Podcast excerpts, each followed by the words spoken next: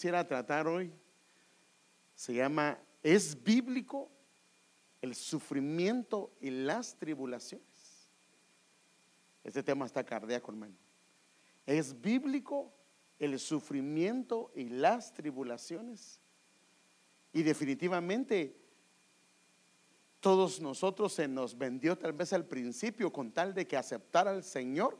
Uno le ofreció el Evangelio a alguien y le dijo, no te preocupes, desde el momento que aceptes al Señor se acabaron tus problemas.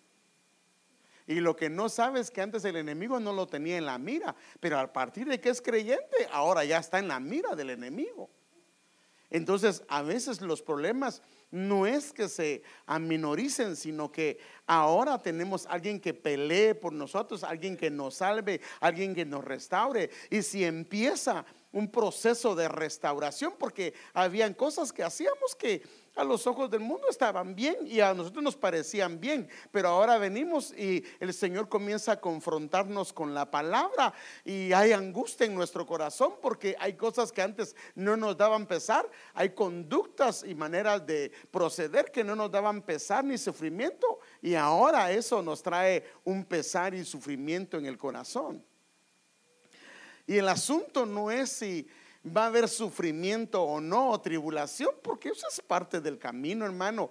El problema no es si va a venir o no, sino cómo vamos a confrontar, de qué manera vamos a pasar cuando venga el día malo o cuando vengan los días malos, porque ese es el asunto.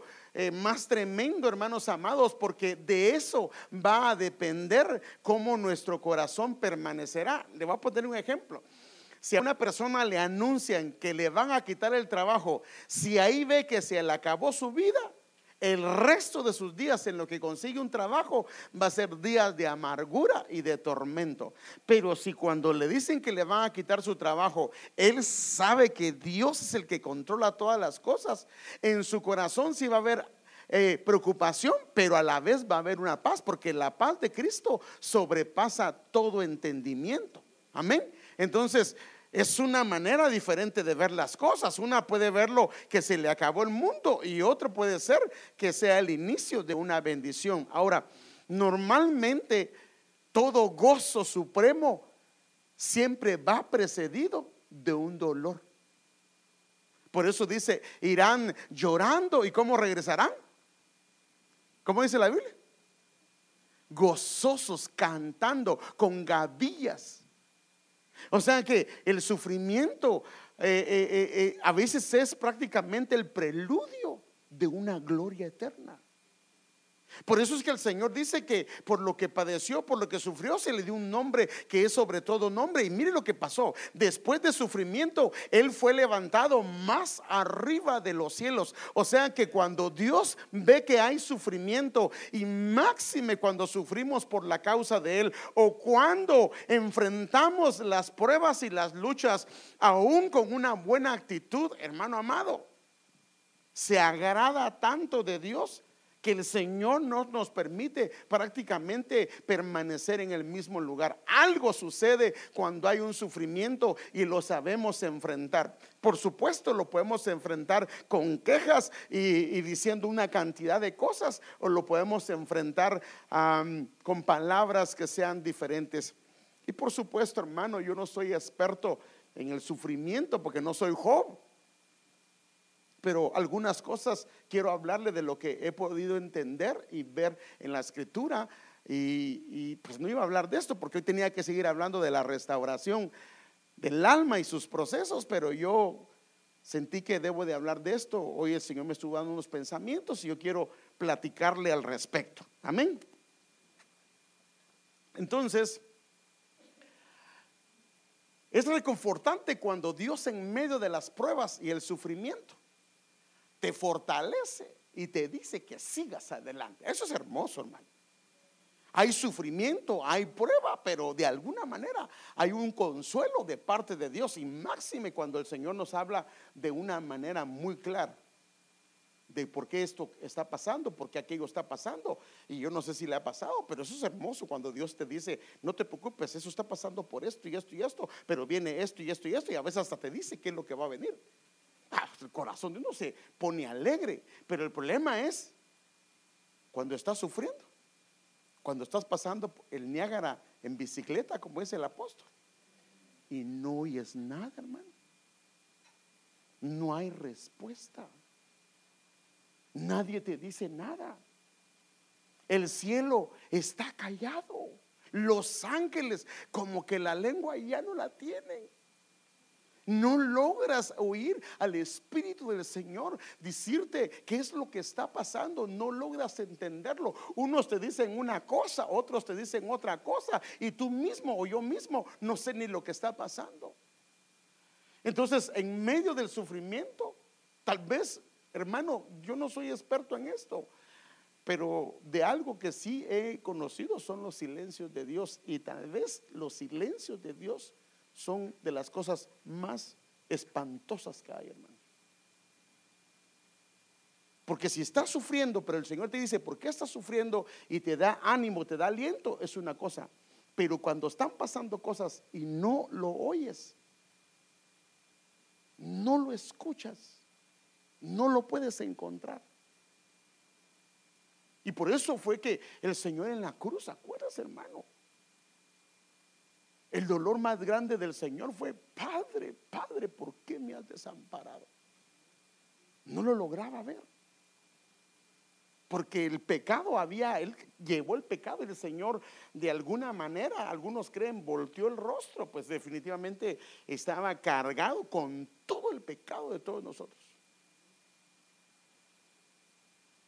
Y esto, hermano amado, los silencios de Dios son tal vez de las cosas más difíciles.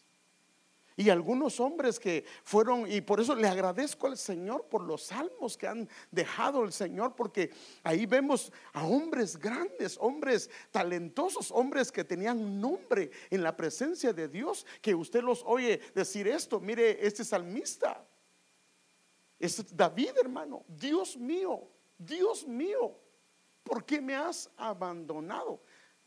¿Cómo, ahora, ¿por qué se sentía así? Porque no lo oía. No lograba verlo. No lograba escucharlo. Dios mío, Dios mío, ¿por qué me has abandonado? ¿Por qué estás tan lejos de mi salvación y de las palabras de mi clamor? Dios mío, de día clamo y no respondes. En algunos dice que él estaba ronco de orar y no oía al Señor. Y de noche, pero no hay para mí reposo. No siento tu paz, no siento que estés acá. Mis enemigos se han levantado, dicen otros. Están como perros al acecho. Otro salmo dice, ¿por qué, oh Señor, te mantienes alejado y te escondes? Mire lo que dice, en tiempos de tribulación.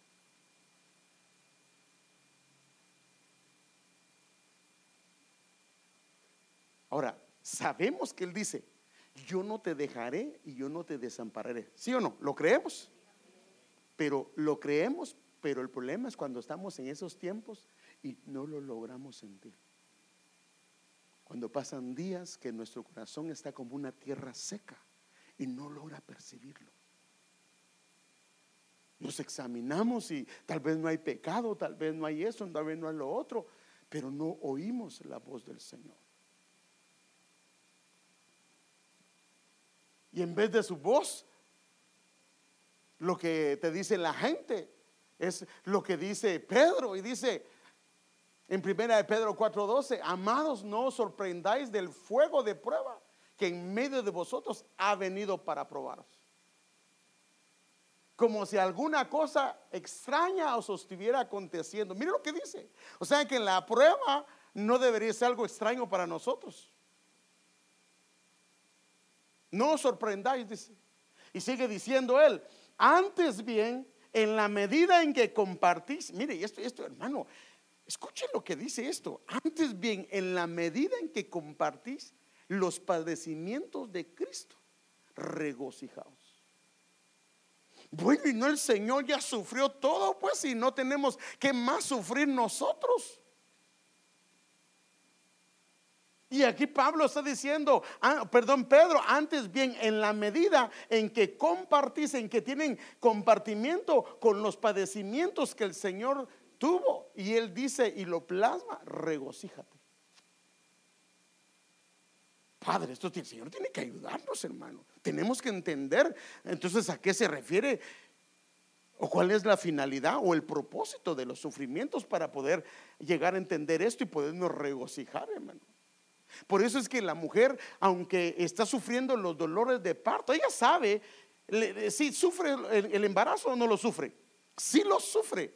Pero ¿cuál es su alegría?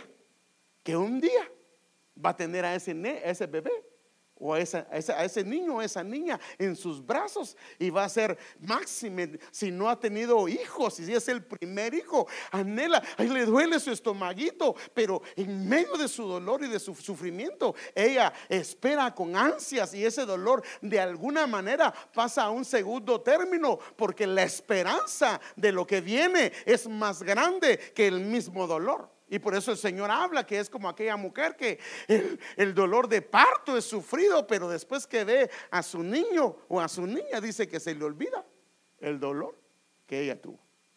Amén. Dice, regocijaos para que también en la revelación de su gloria os regocijéis con gran alegría. Entonces, lo voy a llevar un poco rápido porque quiero entrar a un punto que quiero hablarle hoy con respecto al sufrimiento. Y entonces uno se pregunta, ¿cuál es el propósito de estos desiertos y sufrimientos en nuestras vidas? Porque a veces como que nos agarraron de piñata, hermano. Y uno tras otro, tras otro. Y, ya ni quiere unir a la iglesia porque todos, hasta los más piadosos, le dicen cosas a uno que no le debían de decir.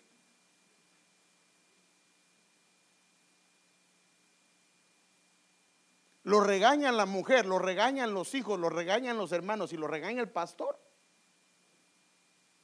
Y lo regaña el jefe. Y hasta el perro le ladra. ¿Cuál es el propósito de estos sufrimientos? Deuteronomio 8.2, me gusta cómo lo dice, porque aquí nos da una clave porque esto le explica el Señor cuál fue la razón. El desierto es sinónimo de sufrimiento. Y el apóstol nos ha explicado de que hay varios, creo que hay 21 desiertos. Y aunque son feos y espantosos, es mejor pasar esos desiertos y no un desierto que viene que se llama gran tribulación.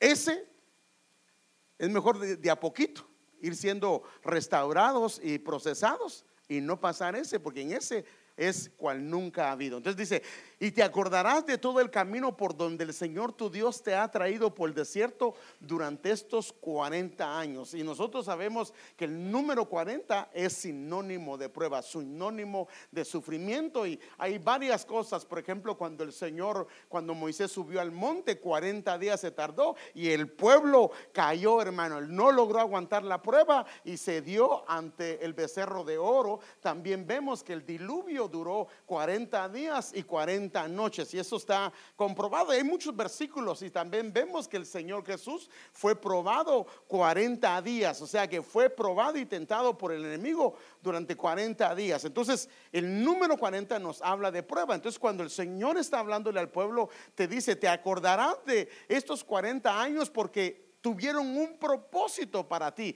Y entonces Él comienza, esos 40 años fue para humillarte probándote. Pero hay algo que yo quiero ver que es a fin, con el propósito de saber lo que había en tu corazón. Fíjese, es fácil juzgar a los demás cuando no estamos sufriendo. Pero donde se va a calar quiénes somos, no es cuando juzgamos, porque es fácil decir, a ah, ese hermano está en juicio, ese hermano es un mal hermano, una mala hermana, ¿sí o no? A veces lo hemos hecho, hermano. Pero cuando estamos en sus zapatos, y nos está pasando a veces hasta menos de lo que le está pasando a él o a ella. ¿Qué decimos? Entonces, a fin de saber lo que había en tu corazón, cuando hay sufrimiento, por ejemplo, si hay sufrimiento de diferente índole, porque ¿qué puede traernos sufrimiento? Muchas cosas, ¿cierto? Por ejemplo, se va un hijo, o un hijo tiene problemas en su hogar, o los padres no sufren cuando un hijo tiene problemas en su hogar. Sí, hermano. Los padres son atravesados, o cuando un hijo es rebelde, o cuando un hijo hace esto, lo otro, o por finanzas, o por problemas de enfermedad. Hay una cantidad de razones y yo quiero ver algunas, pero lo que las voy a ir pasando así rápidamente. Entonces, a fin de saber lo que había en tu corazón, y eso es que si en medio de la prueba aún puedes guardar los mandamientos, aún puedes mantenerte guardando los mandamientos del Señor. Entonces no es en el tiempo. Ahora, si en el tiempo bueno la gente no guarda los mandamientos, menos en la prueba. Pero donde somos calados, porque toda creación ha sido probada, hermano, toda creación y todo nivel de, eh, o todo ministerio o todo cristiano va a ser probado tarde o temprano, porque somos calados de parte de Dios. El Señor permite que seamos calados, porque, y luego vamos a ver las razones por qué. Pero yo quiero, y, pero también en medio de esto dice, pues el Señor tu Dios, en Deuteronomio 2.7, te ha bendecido. En, mire lo que dice, en todo lo que has hecho, Él ha conocido tu peregrinar a través de este inmenso desierto por 40 años. El Señor tu Dios ha estado contigo. Y mire pues, en medio del desierto, ¿qué dice? Nada te ha faltado. Porque aún en los desiertos Él nos pastorea. Y también dice la Biblia, más allá de la muerte. O sea, dice que después de muertos el Señor, por eso es que el Señor tiene que mandar sus ángeles después. Es que, hermano, ahí se nota la diferencia entre los que han creído en el Señor y no. Los que no creyeron en el Señor, lo que los van a traer son chamucos, hermano. Pero los que creímos en el Señor somos llevados al paraíso. Si el Señor nos permite irnos antes del tiempo. Entonces, nada te ha faltado. Pero yo no me quiero quedar aquí solamente, este, quiero, quiero ver esta parte eh, eh, a fin de saber lo que había en tu corazón. Y, fíjese que el apóstol Otoniel Ríos Paredes decía, ¿cuál es la mejor versión? La mejor versión son todas las versiones. Entonces, esta versión dice, para revelar tu carácter y averiguar si guardabas los mandamientos. Sea que el carácter en medio del sufrimiento sale. Y entonces Dios te dice, ese es tu carácter. Porque es fácil ser pasivo cuando todo está bien. Pero te quitaron lo que más te gusta. ¿Qué pasa si viene Martín y Raquel y un día se sientan unos, ellos casi normalmente se sientan ahí, y de repente vienen unos hermanos y se sientan antes que ellos en ese lugar? Y estos no saben que aquí me siento yo.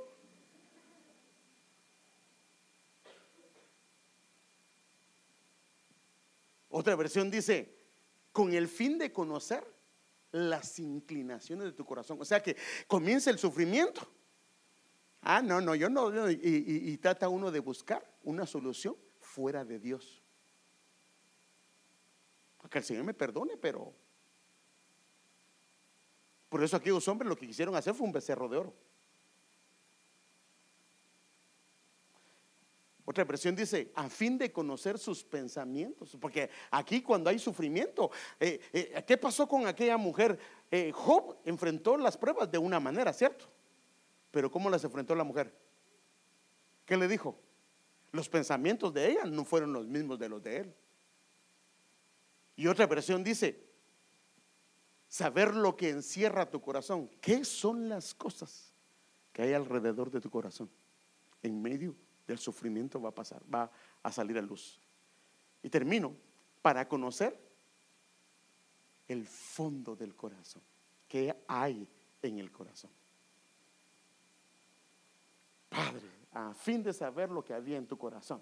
Entonces, yo quiero dar, no me voy a quedar acá, solo quiero mostrarles, uh, este, hay siete posibles causas del sufrimiento y este doctor James Leo Garrett, en un libro que se llama Teología Sistemática, muestra que son siete causas posibles del sufrimiento. Solo se las voy a pasar para que vea, pero yo me quiero concentrar en la última. Solo que tengo que darle para que usted, vea cuáles son las causas que pueden venir del sufrimiento. Una puede ser, el sufrimiento puede ser punitivo o retributivo. ¿A qué se refiere esto? Es, por ejemplo, cuando punitivo es puesto. Por ejemplo, uno comete tal cosa y se le recarga tal castigo. Entonces Dios dice, no hagas esto, yo lo hago, tal cosa viene debido a esto. O el retributivo es cuando yo hago esto y le repercute a los míos. Entonces, este es un sufrimiento que puede ser por pecados hechos o por las consecuencias de lo que hicieron mis antepasados o la gente que de alguna manera tiene que ver conmigo. No me quiero quedar ahí porque solo le voy a decir los que hay. El sufrimiento puede ser también disciplinario, eso sí lo sabemos, ¿va? Que el padre disciplina. Entonces, el, eh, puede ser, el sufrimiento puede ser debido a una disciplina del Señor. A veces se confunde, dice, es que estoy en prueba, ¿no? Y Dios dice, no estás en prueba, estás en disciplina.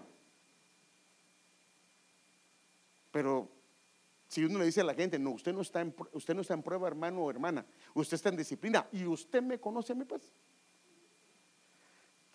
cuando dice, está en prueba, está bien. Pero quien conoce bien las cosas es el Señor. Ahora, claro, cuando es disciplina es porque normalmente hay pecado que necesita arreglarse, problemas de conducta, lo que sea. Está el sufrimiento puede ser para revelar, como en el caso del desierto, que a veces uno piensa que está bien, que todo está bien, y cuando viene el sufrimiento, se nota cómo está uno verdaderamente, cómo están los cimientos. O sea, si no viene la lluvia, si no vienen las tempestades, no se puede ver cuán firme es la casa o los cimientos que tiene una casa, ¿cierto? Y a veces Dios necesita mostrarnos los cimientos, porque a veces los cimientos no están bien, pero no se ven mientras la tormenta no viene. Puede ser también, el sufrimiento puede ser porque Dios usa personas, hermano. Es increíble que Dios usa personas permitiendo el sufrimiento para hacer un testimonio para su pueblo. Un testimonio para la familia, un testimonio para las casas, hermano. Es increíble y eso Dios lo hace. Y tenemos Biblia, o sea, pues no puedo entrar en eso porque no me quiero quedar ahí, pero hay Biblia para eso. Que Dios agarra a algunos para que sean testimonio. Ahora, eso quien lo decide y lo determina es Dios. El sufrimiento puede ser escatológico. Por ejemplo, cuando dice habrán terremotos, habrán guerras, ¿sí o no? Entonces, cuando hay una guerra, ¿hay sufrimiento o no hay sufrimiento? Cuando hay un terremoto, ¿hay sufrimiento o no? Hay un sufrimiento debido a una guerra, pero una, está anunciando un evento escatológico que viene. ¿Se me entiende? Habrán mártires, por ejemplo, lo que está pasando en el Medio Oriente. Por eso es que sabemos que estamos más o menos en qué etapa por lo que está pasando con los mártires. El sufrimiento puede ser vicario. Alguna gente, fíjese que Dios le permite ser como el Señor Jesús. Y ahorita vamos a ver algunas cosas de esas. Sufrir por otros. A otros les corresponde y otros terminan sufriendo por ellos como lo que pasó con el Señor Jesús. Por ejemplo, cuando su hijo o su hija hace algo incorrecto, quien tiene que pagar la deuda de lo que hizo son los papás. Ellos terminan pagando la deuda de ellos. Pero me quiero concentrar en esto. El sufrimiento puede ser probatorio debido a una prueba. Ahora, esto debido a una prueba, esto es diferente. Total, esto no tiene nada que ver con pecado. No tiene nada que ver con disciplina. No tiene nada que ver más que Dios lo ha permitido. Pero tiene una gloria encerrada en ello. Y yo quiero que veamos esto, hermanos amados. Entonces, ¿podrá alguien gozarse? Aquí está el asunto. En el sufrimiento y las tribulaciones. Especialmente si son una prueba, si son algo que Dios ha determinado. Porque, hermano, usted y yo somos hijos de Dios y nadie nos va a tocar un pelito de la cabeza si el Señor no lo quiere. Nadie te puede tocar, nadie puede hacerte nada si el Señor no lo permite. Claro, a no ser que sea problemas de disciplina, de pecado, pues esa es otra cosa. Pero si no hay nada de eso, hermano amado, nadie nos puede tocar. Entonces, el Señor nos manda a gozarnos, pero esto está en contra de la naturaleza porque el hombre no quiere gozarse en el sufrimiento. ¿Quién quiere gozarse en el sufrimiento? Queremos gozarnos por las cosas que nos dan placer y aquellas cosas que son hermosas y preciosas, gozarnos y regocijarnos. Pero no en el sufrimiento. Eso no lo podemos hacer a no ser que entendamos el propósito. Si entendemos el propósito, por ejemplo, como cuando aquel hombre va a trabajar 12 horas diarias, 14 horas diarias, él sabe que ese sufrimiento o le tocó quedarse tarde a trabajar eh, por X o Y razón, él sabe que al final va a recibir una ¿qué? recompensa. Y el dolor de manos, de pies, de cabeza, sabe que tiene una recompensa, ¿sí o no? Entonces, entre más horas trabaja, ¿qué va a hacer? Le van a recompensar mejor. Máxime si fueron horas que le pagaron tiempo y medio. Entonces, creo que lo que queremos es conocer el motivo. Es gozarse en el sufrimiento. Entonces, Primero queremos ver el sufrimiento en el Señor Jesús, el sufrimiento en los creyentes, el sufrimiento en los apóstoles, el sufrimiento en los hombres que nos describe la Biblia, pero lo voy a ver rápidamente. En Isaías 53, 10 al 12 dice, pero quiso el Señor quebrantarle sometiéndole a padecimiento. Cuando Él se entrega a sí mismo como ofrenda de expiación, verá su descendencia, prolongará sus días y la voluntad del Señor en su mano prosperará debido a la angustia de su alma en, Hebreos dice que cuando él, en Hebreos y en el monte Getsemaní, cuando él dice que él menospreció la cruz. ¿Por qué menospreció la cruz? Cuando él vio el fruto de su sufrimiento y te vio a ti, me vio a mí, las familias nuestras restauradas, dice que él menospreció la cruz y enfrentó la cruz sin ningún problema. Y entonces este pasaje dice, debido a la angustia de su alma, otros dice, debido al fruto que su alma iba a tener, él lo verá y quedará satisfecho. Y otras versiones dicen de este, dice, en la dice, desde su angustia lo verá, lo disfrutará a plenitud por su devoción. ¿Cómo puede disfrutar eso? Porque él sabía lo que venía. Era más grande lo que venía a lo que él iba a sufrir. ¿Por qué? Porque él entendía y conocía que la gloria postera será mejor que la primera. Amén. Entonces, otra versión dice, después de las amarguras que haya padecido su alma, gozará del pleno conocimiento. O sea que había un fruto de aquel sufrimiento, había un fruto de la prueba que iba a ser pasado. Por eso fue que él tuvo que reprender a Pedro cuando le dijo, no, no, no vayas, ¿cómo vas a, a tratarte a ti mismo de esa manera? No, no, no, no, si Dios lo había determinado de esa manera. Y otra versión dice, después de ese terrible sufrimiento, él verá la luz, se sentirá satisfecho con todo lo que experimentó. Padre, ¿cómo es posible que eso sea?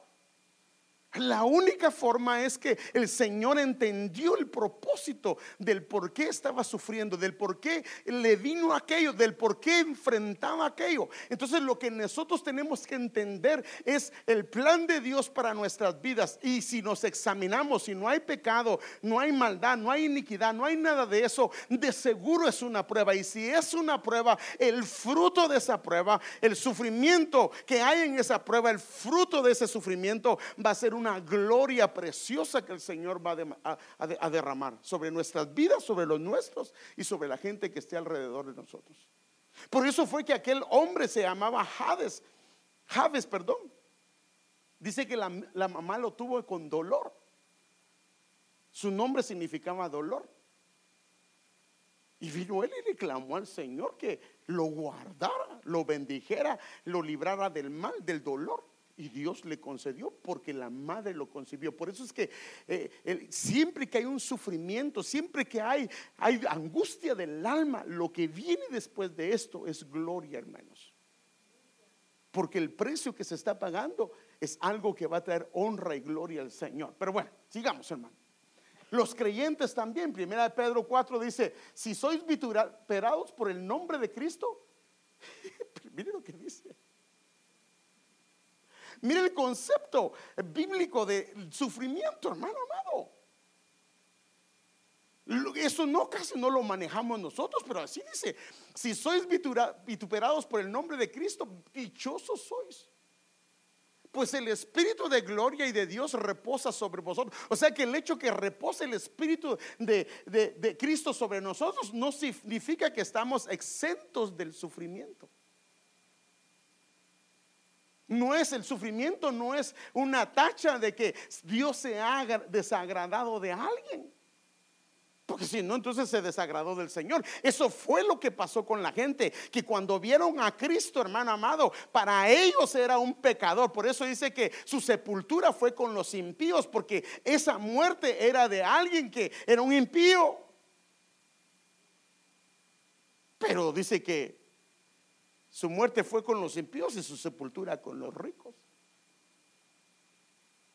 Pero si alguno sufre como cristiano, que no se avergüence sino como tal glorifique al Señor. Pablo y Silas, hermano, es que, ¿cómo entendemos a estos hombres, hermano?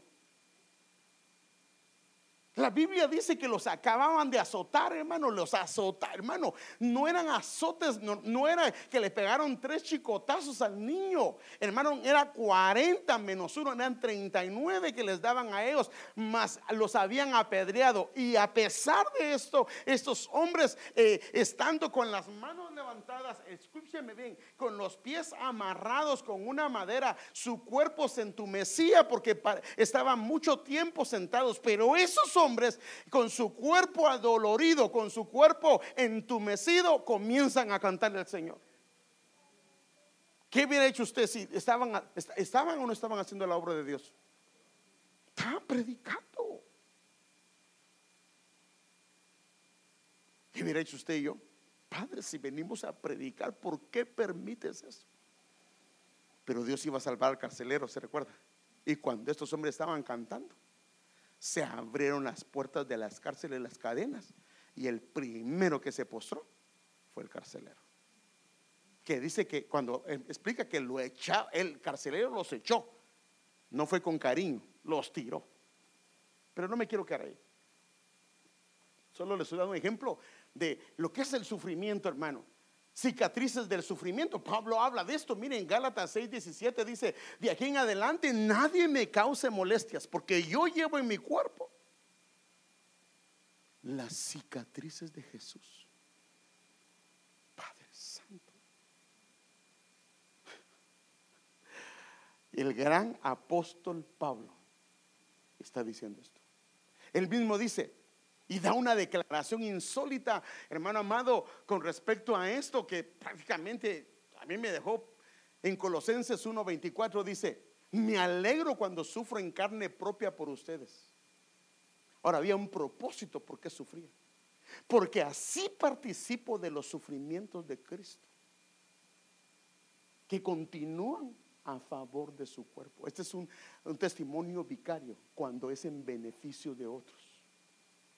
Cuando, por ejemplo, tú compartes lo que el Señor te ha dado, aparentemente te vas a quedar sin nada. Aparentemente vas a pasar sufrimientos por ayudar a otros en cualquiera de las áreas.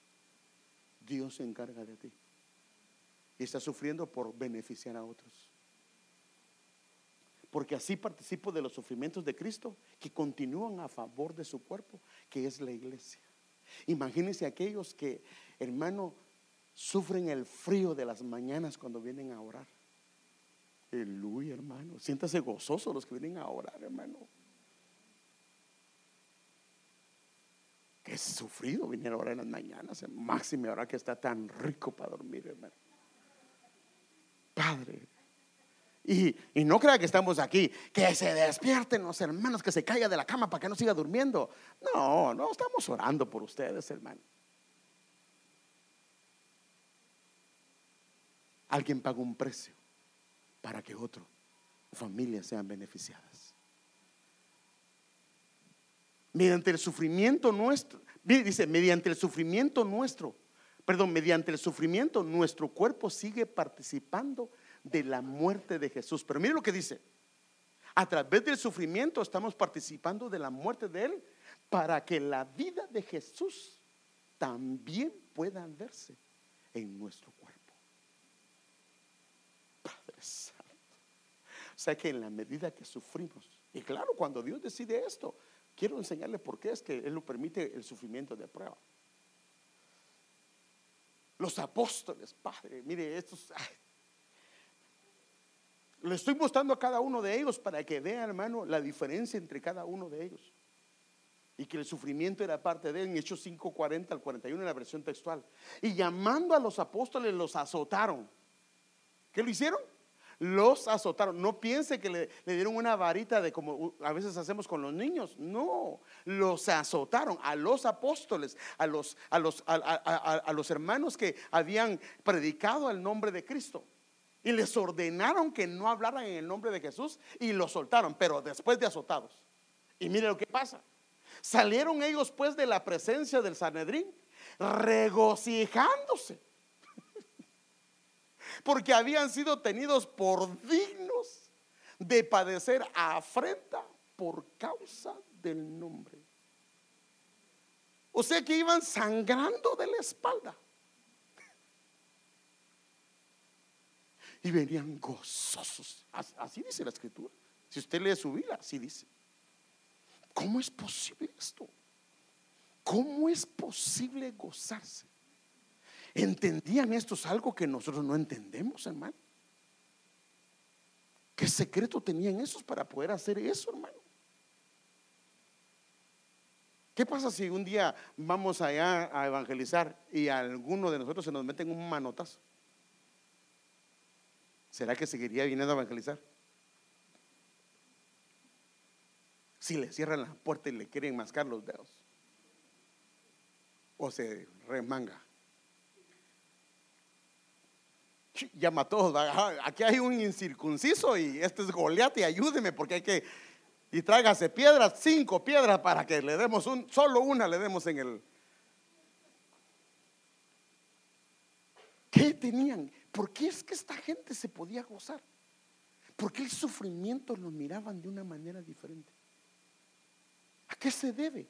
Que esta gente miraba el sufrimiento de una manera diferente y ahora se nos ha vendido un evangelio que no es de sufrimiento. Aleluya, ya nos están tocando la, alarma que, que, viene. Cuidado con lo que voy a decir, dice no. No, no.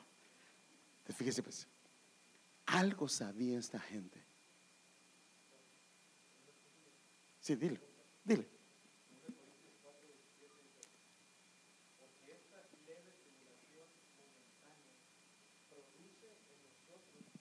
Léelo otra vez, para que lo oigan los hermanos. Mire, mire, lo que dice, hermano.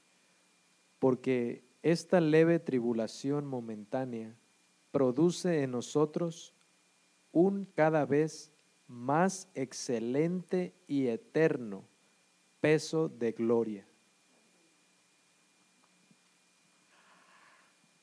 Fíjese que si entendiéramos eso, el sufrimiento lo veríamos de una manera diferente y de nuestros labios no saldría ni una sola palabra.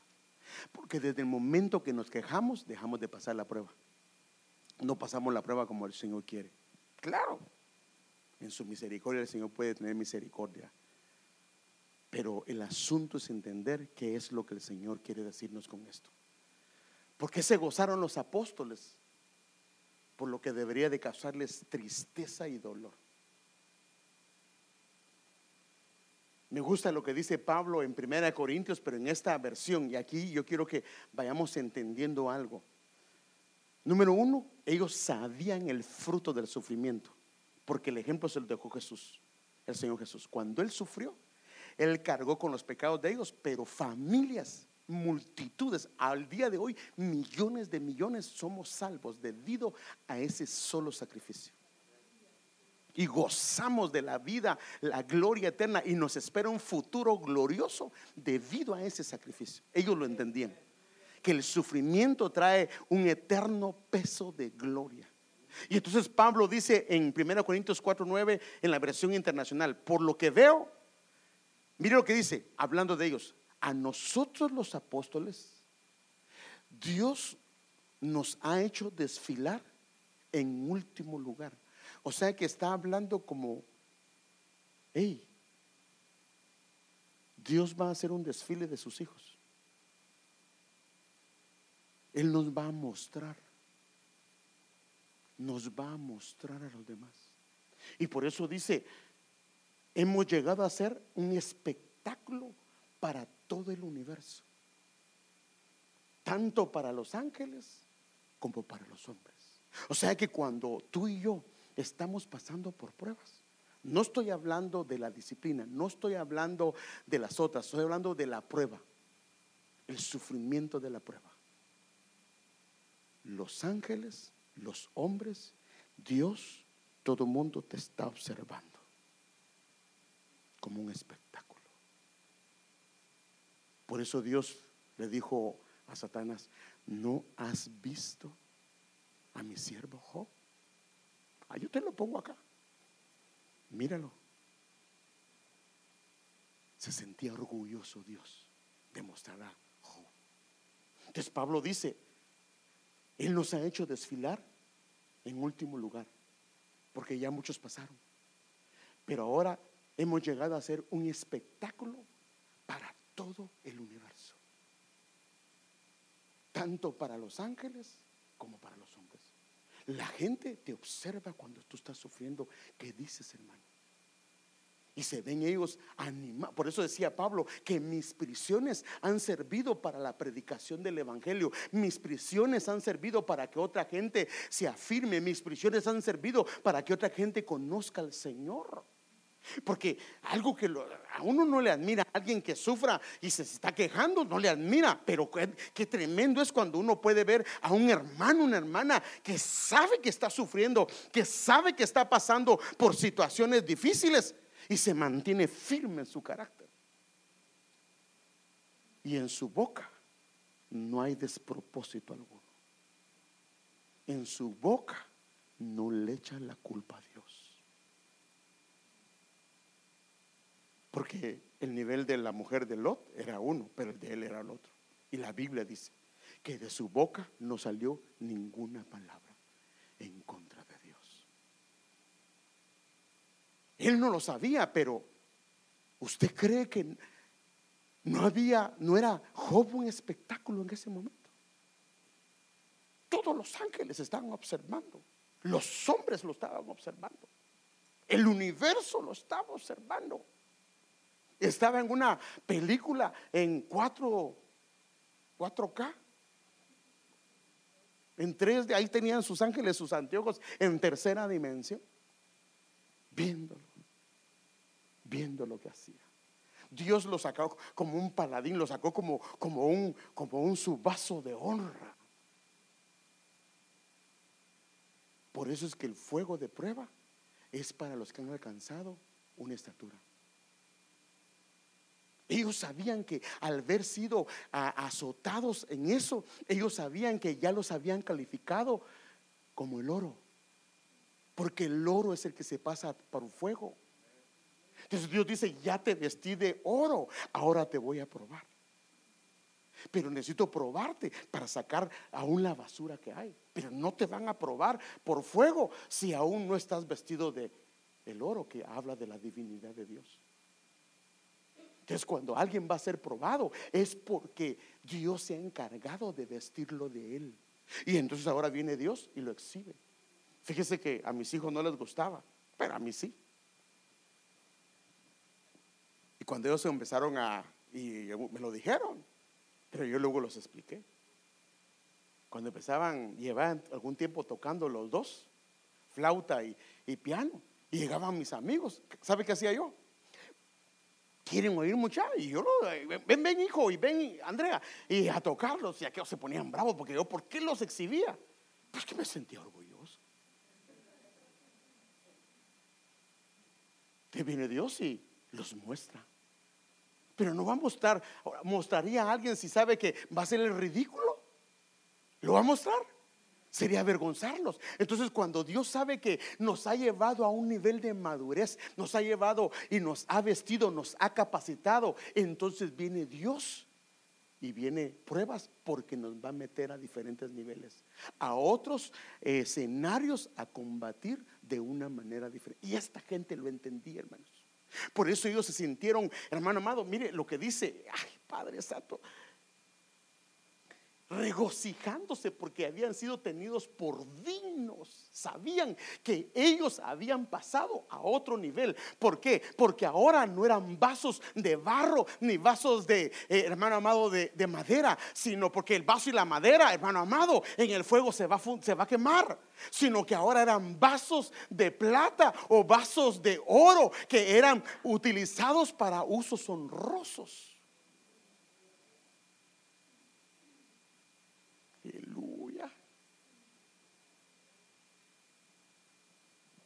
¿Exhibe Dios a los que han alcanzado madurez? Sí, hermano.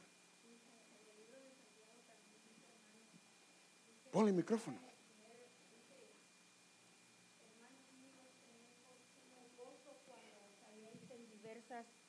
pruebas, sabiendo que la prueba de vuestra fe produce paciencia. Entonces, ah, hermano, de verdad de que, porque uno no puede disfrutar cuando se hayan diversas pruebas? Si, si dice que sí se puede disfrutar cuando uno tiene las diversas pruebas, porque ahí produce, ahí, ahí está produciendo algo, el Señor está, está trabajando algo en nuestra vida, ¿verdad? A través de la prueba. Es que lo que viene es grande, hermanos. Cuando, hermano, Dios no te va a dar, por decir así, te da un pellizconcito y el disfrute que te va a dar es tan grande. Entonces, cuando Dios te pasa por algo, ahora, la Biblia dice que nadie será aprobado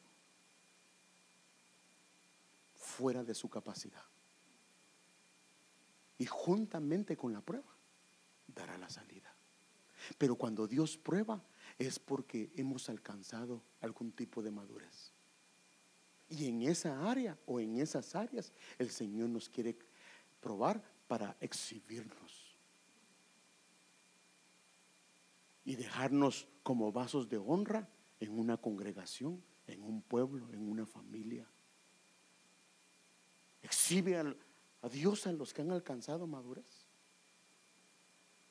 Job 1.8 y el Señor dijo a Satanás, ¿te has fijado en mi siervo? Te lo mostró. Y mire, dice, y el Señor estaba orgulloso de él, dice, hombre intachable, recto, temeroso y apartado del mal. Había alcanzado una madurez y por eso, como alcanzó esa madurez, tenía que ser pasado por fuego. Porque Dios lo había vestido de las cosas de él. Y después de esa prueba salió aprobado. Porque hay prueba para ser aprobados. Cuando se es aprobado, hermano, comienzan a venir cosas gloriosas. Vemos el ministerio de los hermanos que Dios los usa de una manera. Lo que no sabemos es que fueron probados con fuego, hermano. Pero después de esa prueba de fuego, la gloria, la chiquiná de Dios comienza a andar con ellos, hermano. Y son hombres, mujeres firmes que lo dejan asombrado a ver la determinación, la confianza que tienen en Dios. Y Dios los exhibe como vasos de honra, hermano. Romanos 8, 18, por eso es que dice la tierra anhela, anhela la tierra, los hijos maduros de Dios, los huíos, dice Romanos 8, 18, considero por lo demás que los sufrimientos presentes no tienen comparación con la gloria que un día se nos va a desve que se nos desvelará. O sea, que se quitará o que se nos dará a conocer.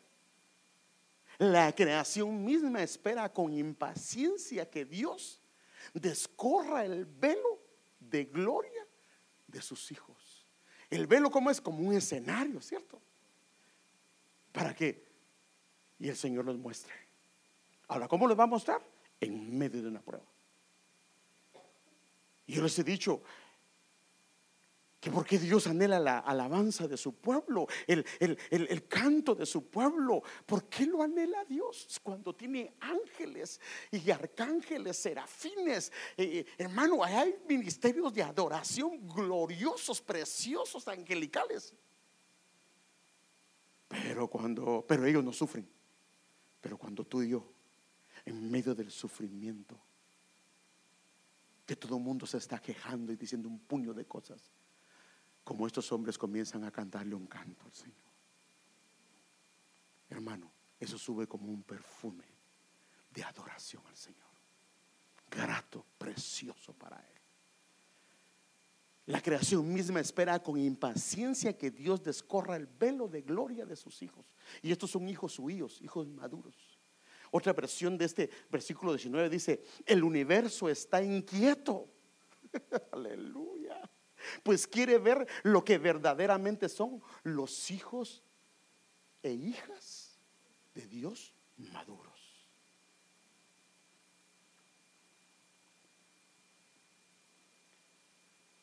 Y Hebreos 11:36 nos da una lista de los testigos de la fe, de hombres y mujeres que confiaron en Dios. Y nos dice de esa manera, otros experimentaron vituperios. Miren lo que dice, esto está hablando de hombres de fe, mujeres de fe. Otros experimentaron vituperios y azotes y hasta cadenas y prisiones.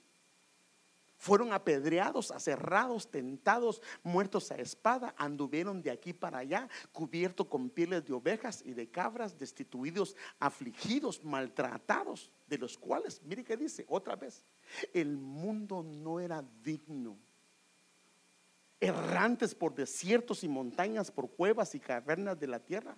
Y todos esto todos estos, habiendo obtenido aprobación, porque aquí está la cosa, como fueron pasados por prueba y sufrimiento, Dios les dio su aprobación, porque la pasaron con gozo. Por eso decía, el gozo del Señor mi fortaleza es. Cuando te puedes gozar aún en medio, pero no te puedes gozar si no entiendes la razón de la prueba. Y todos estos, habiendo obtenido aprobación por su fe, no recibieron la promesa, porque tiene que ser juntamente con nosotros. Porque Dios había provisto algo mejor para nosotros, a fin de que ellos no fueran hechos perfectos sin nosotros. Por eso es que a Job se le ve como hombre perfecto. Por eso es que la multitud que está en Sión, en la iglesia, es los espíritus hechos perfectos. Es la madurez. Por tanto, puesto que tenemos alrededor nuestra tan grande nube de testigos, o sea que hay una nube de testigos que nos observan. Y cuando hemos sido puestos en exhibición, en medio de sufrimiento, estos testigos nos están observando. Despojémonos también de todo peso y del pecado que tan fácilmente nos asedia y corramos con paciencia la carrera que tenemos por delante. Pareciera que no podemos por el sufrimiento, las angustias, pero si entendemos, aún con paciencia, pero vamos a pasito lento, pero vamos, vamos. La tendencia de todos es que en medio de la prueba dejan el camino y se alejan. Pero aquellos hombres, aquellas mujeres que en medio de la prueba se mantienen como un árbol erguido y puesto en la casa del Señor Me gusta lo que dice otras versiones de este, de este pasaje, mire, de este. Por tanto, solo quiero ver esta parte. Por tanto, también nosotros teniendo tantos testigos que a manera de nube nos rodea.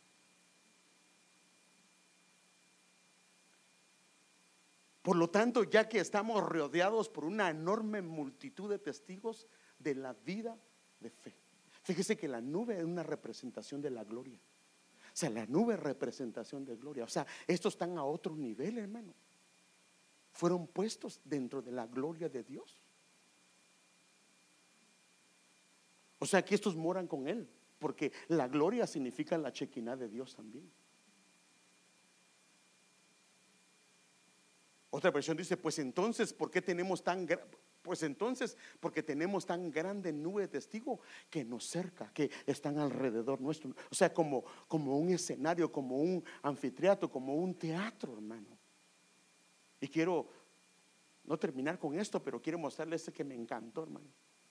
Por cuanto un número tan inmenso de hombres de fe nos contempla desde las graderías. Aleluya. Mire lo que dice ese pasaje, hermano. Por cuanto un número tan inmenso de hombres de fe nos contempla desde las graderías, observándonos, viéndonos qué hacemos en medio de la prueba.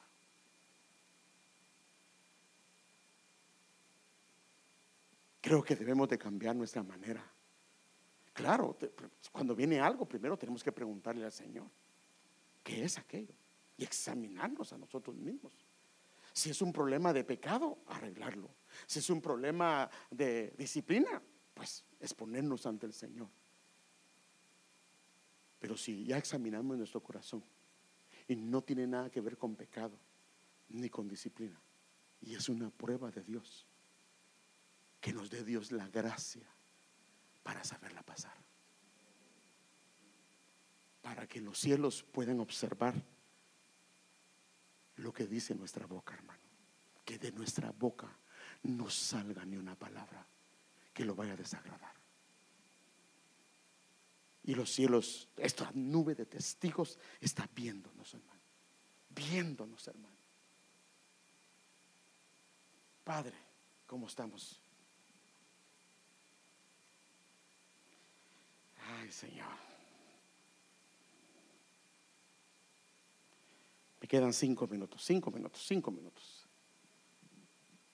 Primera de Pedro 1.6, un capítulo que leyeron ustedes.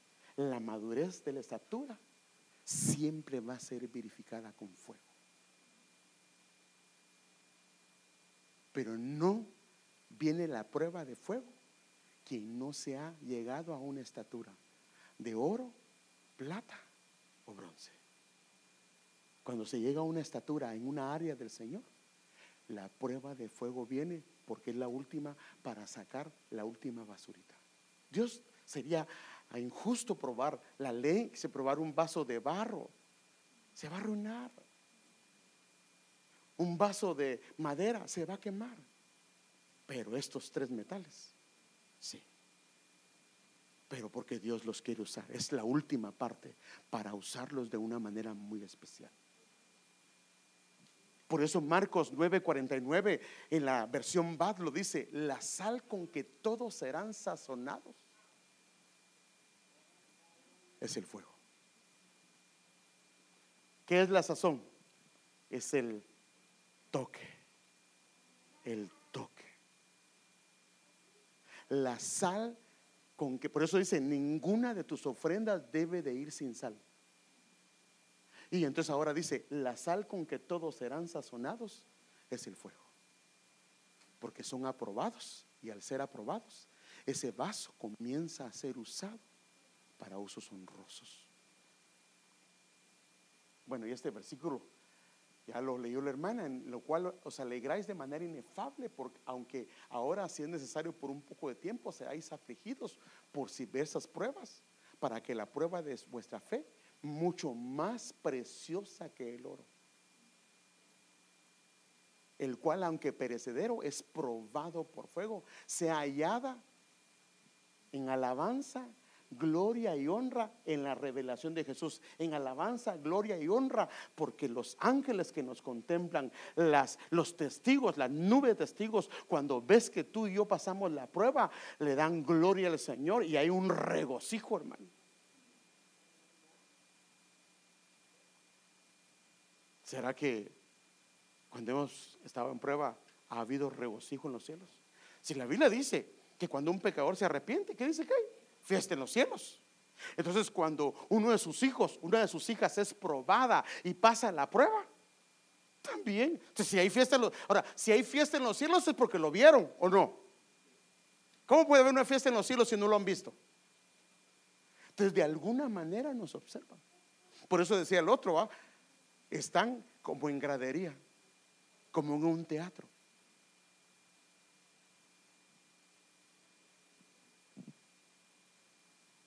No os ha sobrevenido ninguna prueba que no sea humana, pero fiel es Dios que nos dejará ser probados más de lo que podéis. Antes bien, juntamente con la prueba, proveerá también la salida para que podáis soportar. La idea es para salir aprobados de parte de Dios.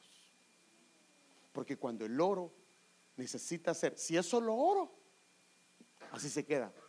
Pero como Dios quiere osos, perdón, vasos de oro puro, los, el, el oro que se usó en el santuario en el lugar santísimo y en el lugar santo. Y los vasos fueron hechos de oro puro, puro, que se les quitó todo tipo de basura que había. Entonces fueron pasados por el fuego. Pero en una casa grande no solo hay vasos de oro y de plata, sino también de madera y de barro. Unos ciertamente para usos honrosos y otros para uso común. Se usan, pero el uso de los vasos son diferentes. Dios no hace acepción de personas. Si alguien se convirtió en un vaso de oro porque fue probado y aprobado de parte de Dios, se va a diferenciar. Comienza a resaltar. Porque Dios comienza a exhibirlo.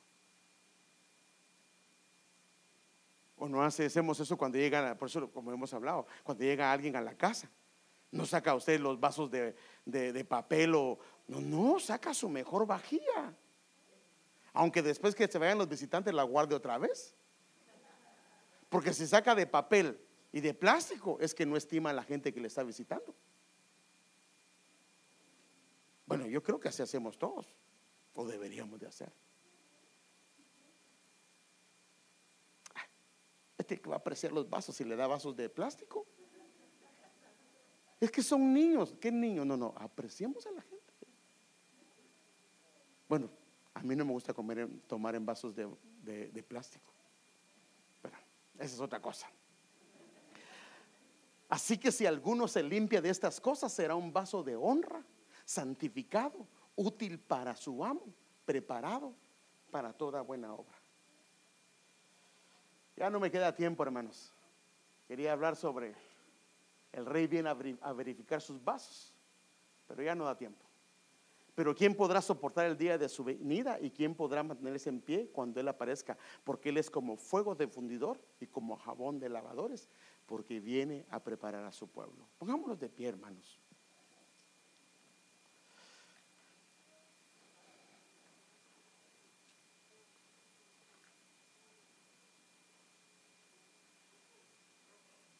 Él se sentará como fundidor y purificador de plata y purificará a los hijos de Leví y los acrisolará como a oro y como a plata y serán los que presenten ofrendas en justicia al Señor.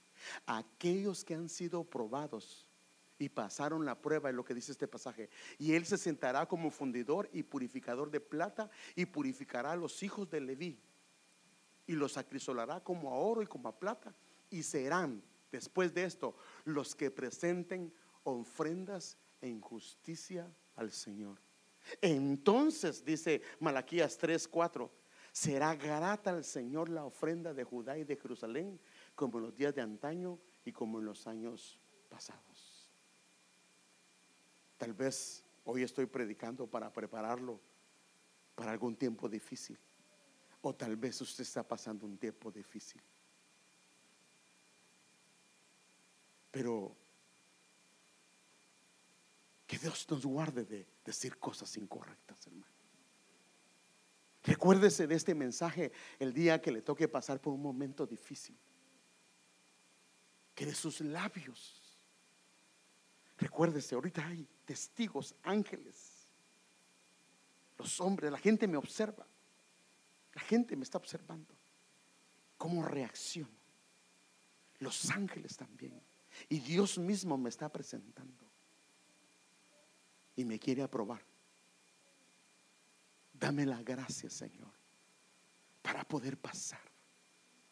Para poder que de mis labios, de mi boca, no salga ninguna palabra incorrecta. Ninguna palabra que lo vaya a deshonrar o defraudar a Él. Porque toda la gente cuando algo le pasa y no lo entiende, al que primero le echa la culpa es al Señor. Pero nosotros que como estos hombres podamos honrarlo, hermano. Honrarlo. Este hombre decía, Jehová Dios quitó, sea bendito el nombre del Señor.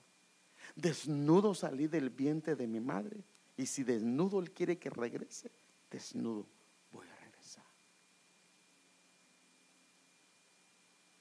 tus labios, mis labios, que puedan ser un perfume de adoración al Señor. Que miremos la prueba de una manera diferente. Si es problema de disciplina, si es problema de pecado, que aprendamos a reconocer y le pidamos perdón. Pero tarde o temprano, cuando comenzamos a consagrar nuestras vidas, la prueba va a venir. Y la prueba trae frutos preciosos. Es más, alguien me puede leer, por favor, en Hebreos 11. Dice que la disciplina del Padre es para que participemos de su santidad. ¿Y qué habla el oro? El oro habla de la divinidad. Hebreos 12, perdón, no es 11, sino 12. 12. Cuando dice que, que, los padres, si los padres nos disciplinaban como a ellos bien les parecía, ¿cuánto más el Padre? ¿Lo tienes ahí? O sea, ponle un micrófono, por favor. ¿Y qué versículo es para que lo... 12.6. Léelo, por favor. Dice, porque el Señor, el, al que ama, disciplina y azota a todo el que recibe por hijo. No, más, porque tiene que ser. Oh, porque el Señor, el que ama, al que ama, disciplina y azota a todo el que le recibe por hijo. Es para vuestra corrección que sufrís. Dios os trata como hijos, porque ¿qué hijo hay que a quien su padre no discipline?